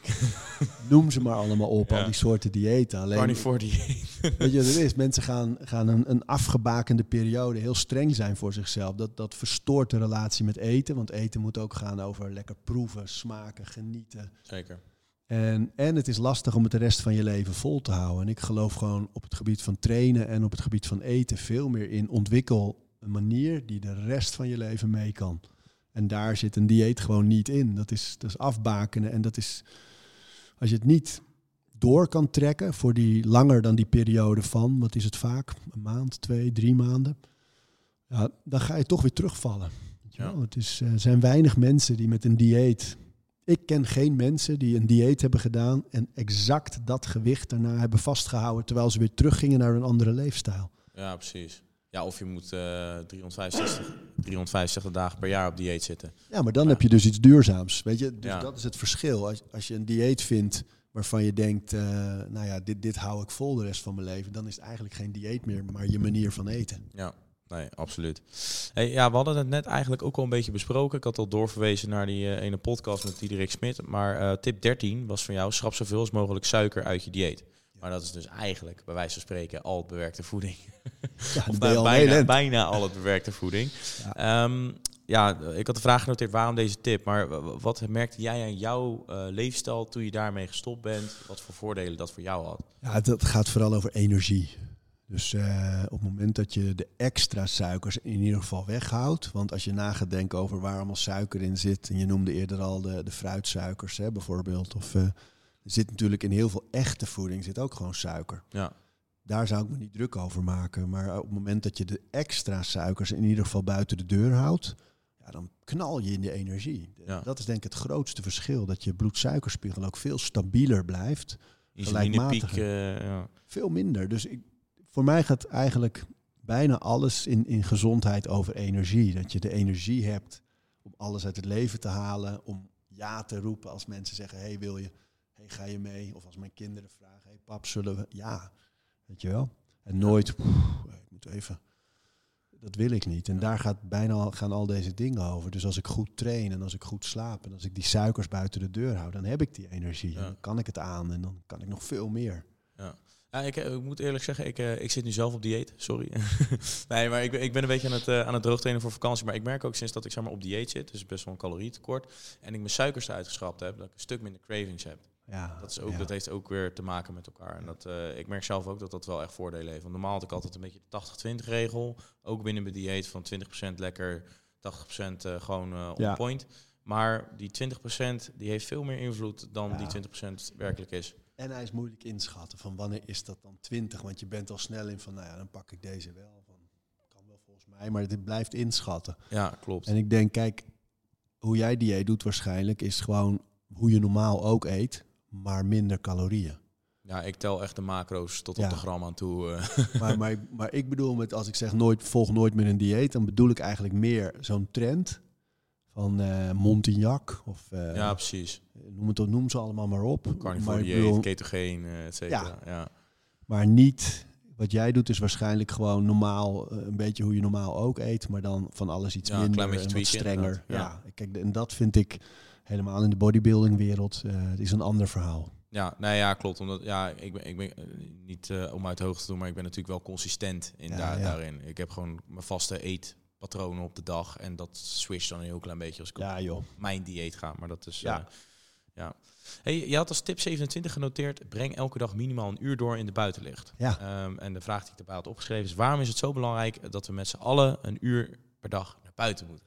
Beetje dat- een open deur intrappen, denk ik. Maar Ah, nee, nee. Dus sommige dingen hou je niet voor mogelijk eigenlijk. Van, eh, mensen denken er bijvoorbeeld in dit seizoen, hè, wij nemen dit nu op eh, zo in de loop van december.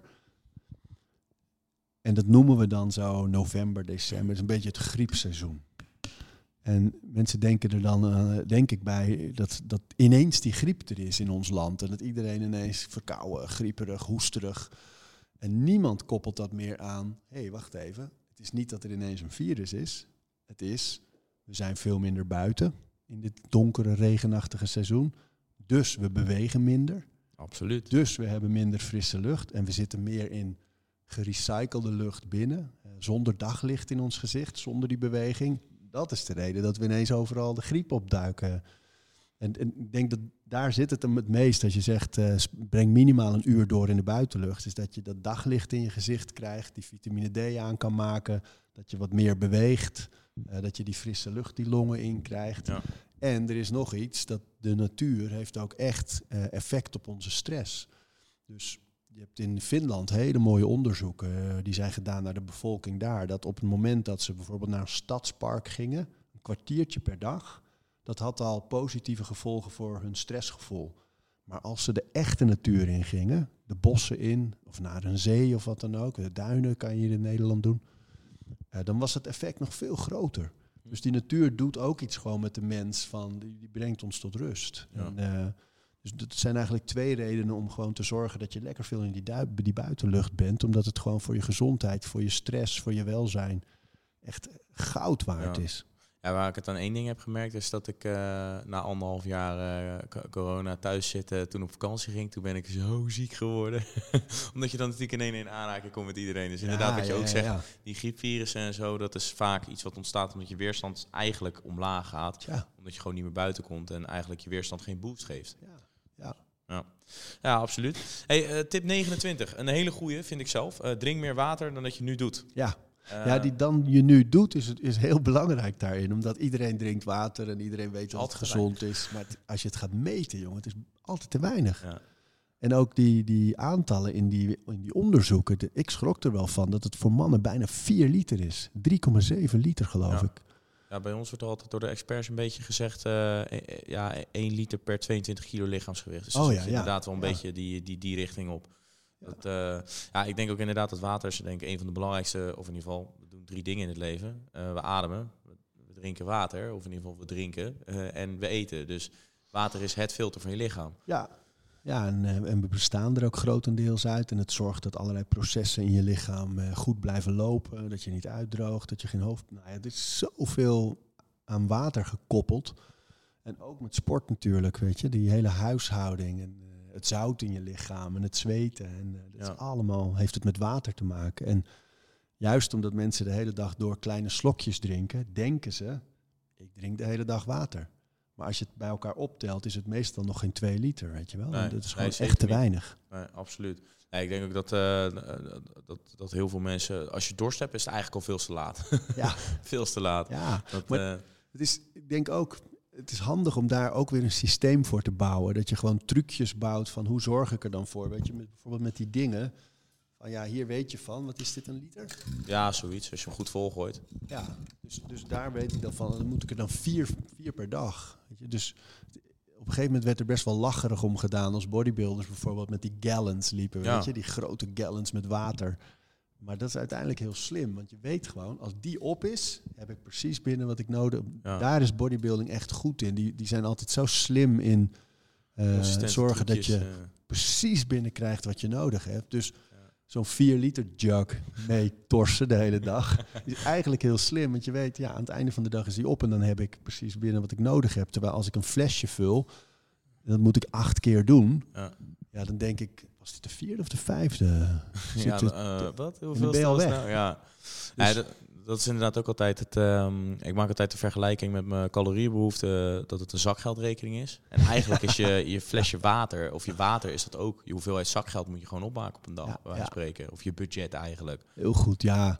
En ik denk ook, mensen eh, gaan zich echt veel beter voelen als je genoeg water drinkt. En eh, dat is zo, zo sterk. En ik denk ook, ja, bouw een systeem. Ik begin bijvoorbeeld de dag met zo één. Dan, als ik beneden kom, dan is dat het eerste wat ik doe. Ik drink dat ding, ongeveer een liter. Dan weet ik het al. En, eh, en dat doe ik dan vier keer op een dag. Ja. En, ehm, en dan drink je tussendoor nog wel eens een kop thee of zo. Maar dat is gewoon extra. Ja, dat plas je toch gewoon uit. Ja, ja, Dat, ja. eh, ja, en natuurlijk ook, eh, we hadden het natuurlijk ook over bewerkt voedsel. In heel veel voedsel zit tegenwoordig enorm veel natrium, oftewel zout. Ja. En dat is natuurlijk ook iets wat gaat ontstoppen als je te weinig water drinkt. Dan eh, komt dat ook weer vast te zitten, of nou niet vast te zitten in je nieren. Alleen Ja, ja. met veel water wordt je nier, worden je nieren goed gefilterd. En als je te weinig water drinkt, dan blijft het hangen. En dan, je moet gewoon eigenlijk altijd maken, één tip. Je urine moet gewoon net als de kleur van water zijn. Dan gaat Ja. het Ja, want, ja tenzij dat je iets heel geks hebt. Als je, tenzij dat je van die, gare, van die rare vitaminepillen hebt genomen waar je echt eh, alien eh, plas van krijgt. Neongele Ja, die urine, inderdaad. ja. Lijkt net alsof je licht geeft. maar dat, eh, maar dat, dat hoort juist, want dat betekent dat je nieren het goed doen. Als het niet neongeel is daarna, dan, dan gaat er iets niet helemaal goed. hey, ehm, jij gaf als, als tip 43, eh, weet wat je aan supplementen kunt hebben. Ehm, wa- wat zijn bepaalde supplementen? Want jij zei ook van zorg dat je voeding on point is en zorg dat de supplementen Ja. ehm, ja, eh, on, point zijn. Wij geven zelf altijd eh, meestal de tip: zorg dat je voeding gezond en gevarieerd is. Maar ik denk inderdaad voor de gemiddelde mens die nu net begint met sporten bijvoorbeeld, eh, dat het nog best wel eens een uitdaging kan zijn. Wat zijn jouw Ja. aanraders wat betreft supplementen? Ja, daar is het inderdaad. Zorg eerst dat die basis goed is. Hè. Je moet, de meeste dingen moet je natuurlijk gewoon halen uit je voeding, vers en gevarieerd. En, ehm, en dan, voor mij gaat, gaan supplementen heel erg over. Er zijn er een paar, die heeft eigenlijk iedereen nodig in, eh, in onze cultuur. Zou die Ja. ook creatine gaan zeggen? Ja, nou ja, creatine is een, is een leuk voorbeeld. Want ja, ik denk dat iedereen daar baat bij heeft. En de nieuwe wetenschap eh, suggereert dat ook. WHO had het zelfs laat nog eh, in een Het artikel meest gezet. onderzochte supplement. Inderdaad, de World Health Organization heeft het zelfs geadviseerd nu, omdat het cognitief, botdichtheid, spieren. Ja.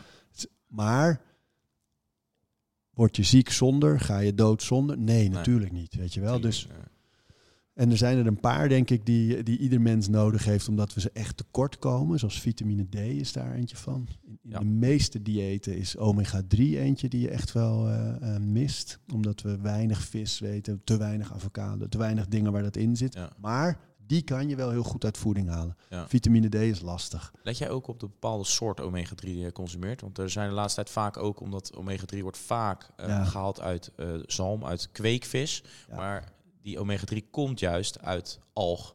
Alleen die kweekvissen eten bijna geen alg meer. Dus dan komt er ook in principe geen... Nee. Let je daar ook op bijvoorbeeld? Ja. Uh, is dan wel weer als je echt, echt dat bos ingaat. Ja. Hè, dan heb je ook weer De met, rabbit hole. Oh man. Maar ik, eh, ik heb het liefst eh, Plankton heb je. is een Nederlands merk van een paar eh, jonge jongens. Mhm. Gewoon Plankton zonder de klinkers. Dus P-L-N-K-N-T-N. Plankton, ja. Ja. NKTN, ja. Het is een heel mooi merk. Die, hebben, die halen het zelf. In Nederland wordt het geteeld uit de algen direct. En Mhm. ja, dat is fantastisch, omega-3. Ehm, dus daar let ik wel op. Maar ja, ik ben me wel bewust van die rabbit holes. Dus ik zorg bij omega-3 wel dat ik ehm, inderdaad liever geen gekweekte vis eet. Ja. eh, als ik het uit vis haal. Ehm, en dat ik ook veel uit eh, de noten, de avocado's, de, de andere bronnen eh, haal. En ik supplementeer hem ook nog. Eh, dus daar zorg ik wel echt voor dat ik hem heb. Maar eigenlijk was mijn punt net van, je hebt, je, als je supplementen benadert, zijn er een paar die onmisbaar zijn. En dat is vitamine D denk ik de allerbelangrijkste van, omdat wij gewoon niet zoveel daglicht, en zonlicht hebben in Ja. Nederland. Die andere kan je goed uit voeding halen, maar doe je wel wijs aan om, om nog te supplementeren. Dat is omega-3 en magnesium voor veel mensen. Ja. Kan goed uit voeding, maar... Ja, nou ja, ik denk vaak ook eens waarom ik denk dat er een omega-3 tekort is bij mensen, is gewoon puur omdat zalm gewoon stervensduur is. Ja, dat is gewoon ja, grappig. Dat, is- dat is en gewoon, weinig mensen eten nog vis, sowieso. Ja, maar ja, het is gewoon niet te betalen. En Nee. dat, eh, ik vind het ook leuk en lekker. En het, eh, ja. Alleen het, het, is gewoon bijna niet te doen. Dus ja, dan, dan, dan ben je er goedkoper uit. Als je, dan moet je wel de goede hebben, maar dan om omega-3 gewoon te Ja. suppleren.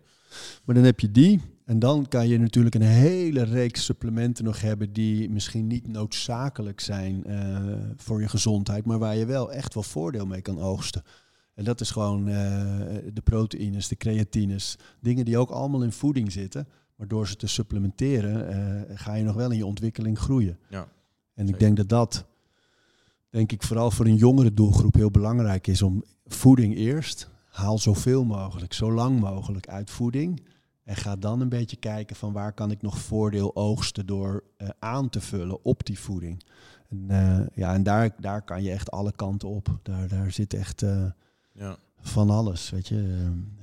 Eh, L-theanine, safraan en dat soort. Ja, dat- dan- maar dan micro, zijn we echt aan het tweaken. ja, heel erg aan het tweaken inderdaad. Ja, maar ja, ja, het, ja. het, het kan wel als je het optimaal Rhodiola het, eh, heb je nu, is heel... eh, Ja, klopt. eh, Ja, allemaal van kleine kruiden die heel populair zijn inderdaad.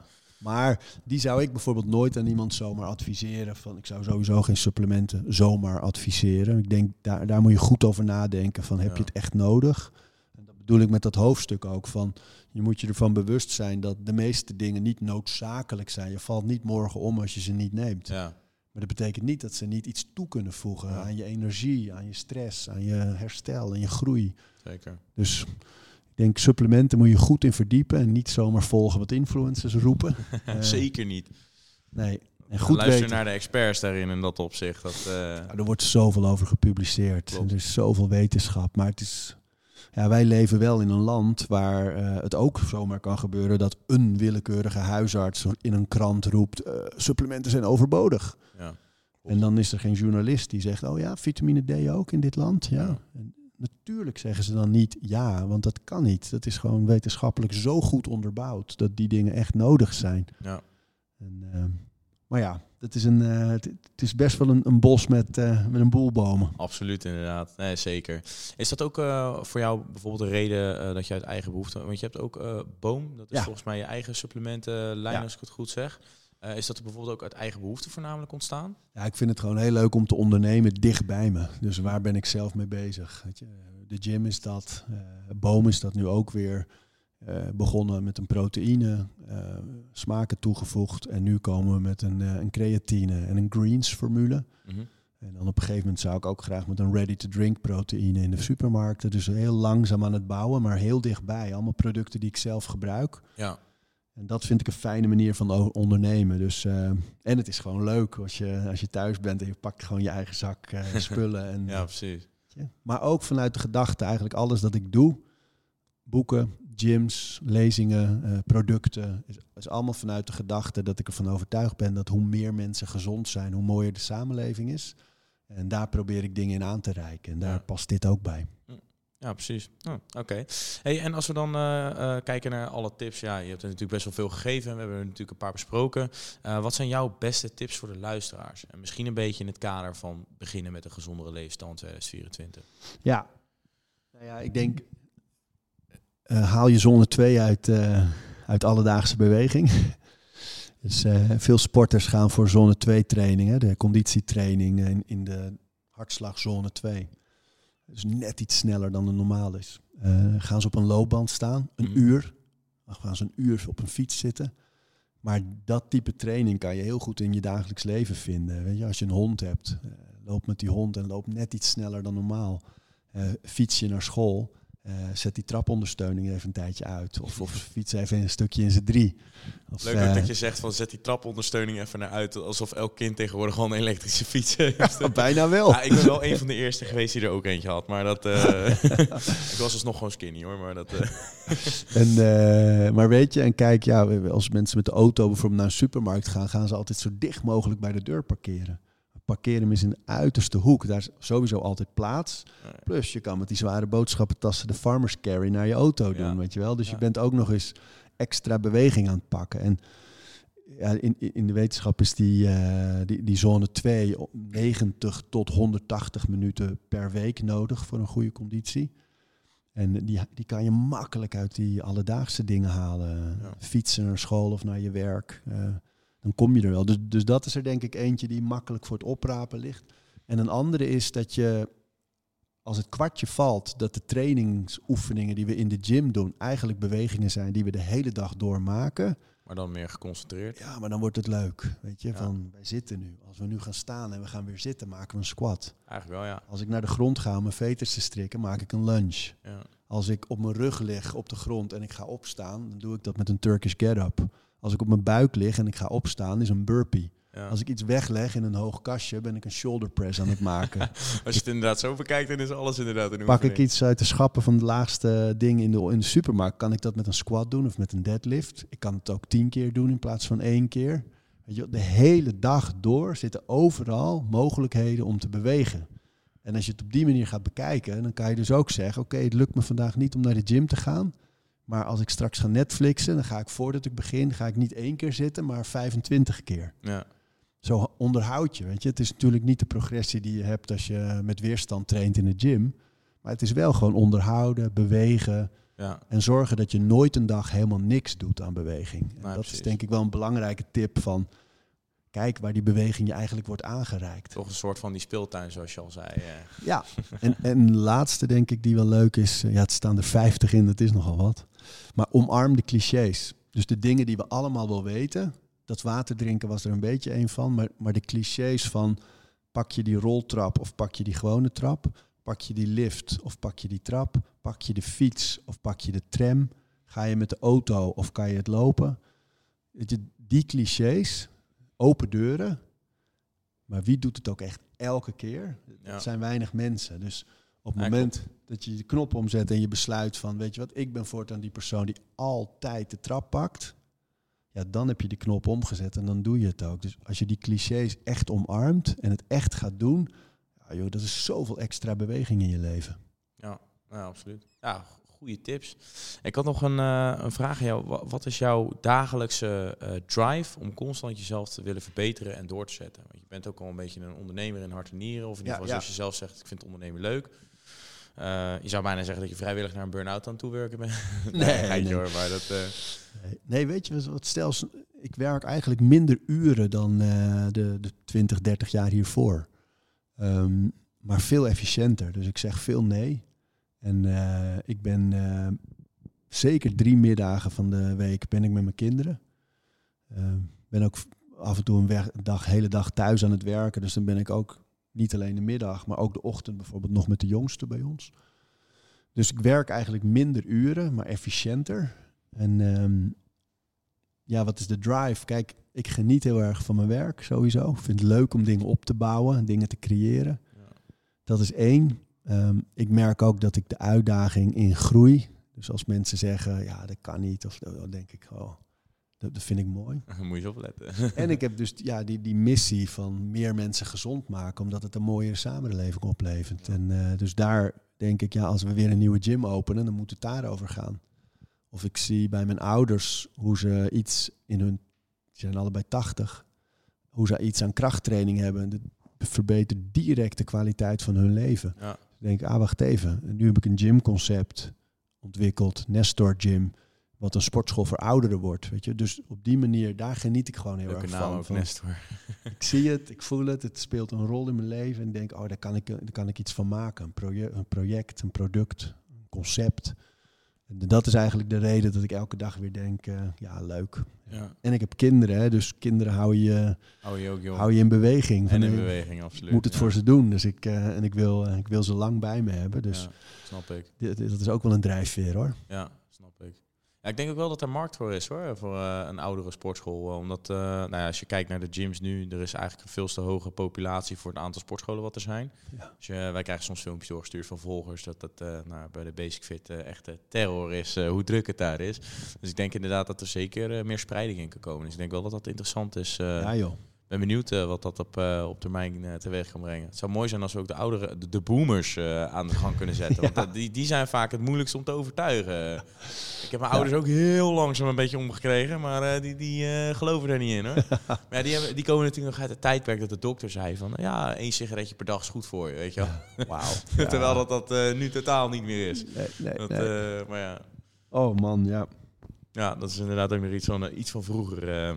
Hey, ehm, ja, eh, eh, ik heb de finale vraag eigenlijk. Ehm, je bent heel actief eh, bezig met allerlei gezonde routines en het optimaliseren ervan.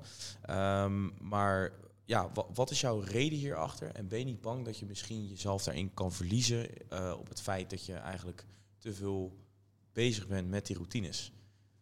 Nou, kijk, routines zijn eigenlijk. Die helpen je om afleiding, om luiheid, om uitstelgedrag allemaal buiten de deur te houden. En het fijne aan routines is dat ze geven je misschien, als je erover nadenkt van tevoren, denken veel mensen, ja, maar er zit mijn hele leven vast en helemaal volgepland en het moet allemaal.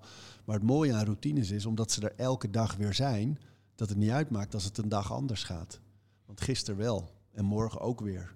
Dus ik leun erop. Het is een beetje als de steenhouwer, weet je wel, die op een steen slaat. 80 keer, 90 keer, 100 keer. En, en de 100 en eerste klap splijt die steen ineens. Maar dat was niet die ene klap. Er waren al die klappen daarvoor. Ja. En dat zijn voor mij routines. Dat ik weet als ik elke dag iets doe aan dat doel, elke dag iets doe aan wat ik wil bereiken of wat ik wil doen, Ja. dan gaat daar een ontwikkeling in zitten. Dat kan niet anders. En, en, en ze zorgen eigenlijk juist voor vrijheid. Want je, je kent het gevoel dat op het moment dat je in je hoofd hebt van oh, ik, ik moet nog trainen, maar je hebt nog geen tijdstip. Dus het zit de hele dag in je hoofd. Of ik moet dat klusje nog doen. Het zit de hele dag in je hoofd. Op het moment dat dat wel in de agenda staat, elke dag weer, dan is het rust. Want je kan erop vertrouwen. Dus het is een beetje het verschil tussen uh, trainen vanuit motivatie of trainen vanuit routines. En motivatie is de ene dag wel en de volgende dag niet. Dus daar kan je niet op bouwen. Maar die routine, weet je, ik doe het gewoon elke dag. Ik ben die persoon die elke dag traint. Dus daar kan ik op leunen. En dat is het een beetje. Dus ik ben niet, niet bang dat ik mezelf snel verlies in routines, omdat ze juist vrijheid genereren. Ze geven je juist vrijheid. En als ik merk van, ik heb een negatief gevoel bij deze routine als ik het een dag niet doe, dan weet ik, daar zit iets fout. En dan moet ik gaan zoeken naar de bron van wat zit er dan fout en waarom voel ik me nu slecht. Want ik vind dat routines en gezondheid, die moeten juist iets positiefs opleveren voor jezelf en voor anderen. Zeker. Dus ehm, ze moeten me juist helpen de structuur zo te bouwen dat ik rust in mijn leven heb en dat ik een mooie verdeling heb over de dingen die ik belangrijk vind in het leven. En ze moeten nooit in de weg zitten van, uh, oh shit, ik moet zoveel. Weet je? Juist ruimte geven. Babam. daar ging het boek. Een Zwaar boek, hè? Dik boek. Inderdaad, dik boek. nou, kunnen we daar gelijk over gaan Nee, Arie, ontzettend bedankt voor, jou, uh, uh, ja, voor jouw expertise en je ervaring uh, die je erover hebt gedeeld wat, nou ja, eigenlijk alles wat we net besproken hebben, wordt dieper in detail uitgelicht uh, in het boek uh, Gezonde Routines, geschreven door Ari. Dus ja. Um, ja. mocht je nog eigenlijk in januari iemand kennen die toevallig bezig gaat zijn met een gezondere levensstijl, dan denk ik dat het boek, ik heb hem zelf eventjes heel snel doorgescrolld, ook digitaal heb ik hem eventjes snel gecheckt, dat dit een hele goede toevoeging kan zijn. Uh, dus nou ja, een vertraagd kerstcadeautje voor je vader of moeder. Ik ga hem denk ik aan mijn ouders geven, in de hoop dat zij ook zo'n stap gaan en willen durven zetten. Leuk. Dus we zullen even een linkje in de beschrijving zetten onder uh, YouTube. Dan kan je hem eventueel daar gewoon gelijk halen. Um, Arie, ontzettend bedankt uh, voor jouw aanwezigheid. Leuk man, we hebben het lang volgehouden. Hè? Ja, zeker. Volgens mij in totaal anderhalf uur. Dus dat, dat, is een mooie. Niet te lang helaas. Dat, nee, Joel hè? Ja, Joel die had een 20 minuutjes langer. Ja, die oude babbelaar. oh, met Joel. Ik wil, je, wil je ontzettend bedanken voor je aanwezigheid. Ik vind het een hele mooie mijlpaal voor ons dat jij als persoon bij ons langs bent geweest en jouw ervaring hebt gedeeld. Dus ja, Dank, Dank voor de uitnodiging, man. ja, natuurlijk, absoluut. En, uh, ik, ik, sta er ook van te kijken dat jij onze content luistert. Uh, dat vind ik ook heel leuk om, om, te horen. Dus dat, nou ja, bedankt voor het luisteren. E-Performance Gym in Leiden, ontzettend bedankt voor de gastvrijheid. Ja. Um, en ja, volg Arie natuurlijk nog eventjes op Instagram. En ja, laat een like achter. Klik op die prachtige abonneerknop. En ben je via Spotify aan het luisteren, laat even vijf sterretjes achter. En een goede dag nog verder. En een heel gezond en fijn 2024. Goeiedag, ja. Hey, thanks voor het afkijken van deze aflevering. MyProtein bedankt voor het sponsoren en mede mogelijk maken van deze aflevering. Check ook gelijk eventjes de Sportpoeder app voor een verhoogde korting bij MyProtein.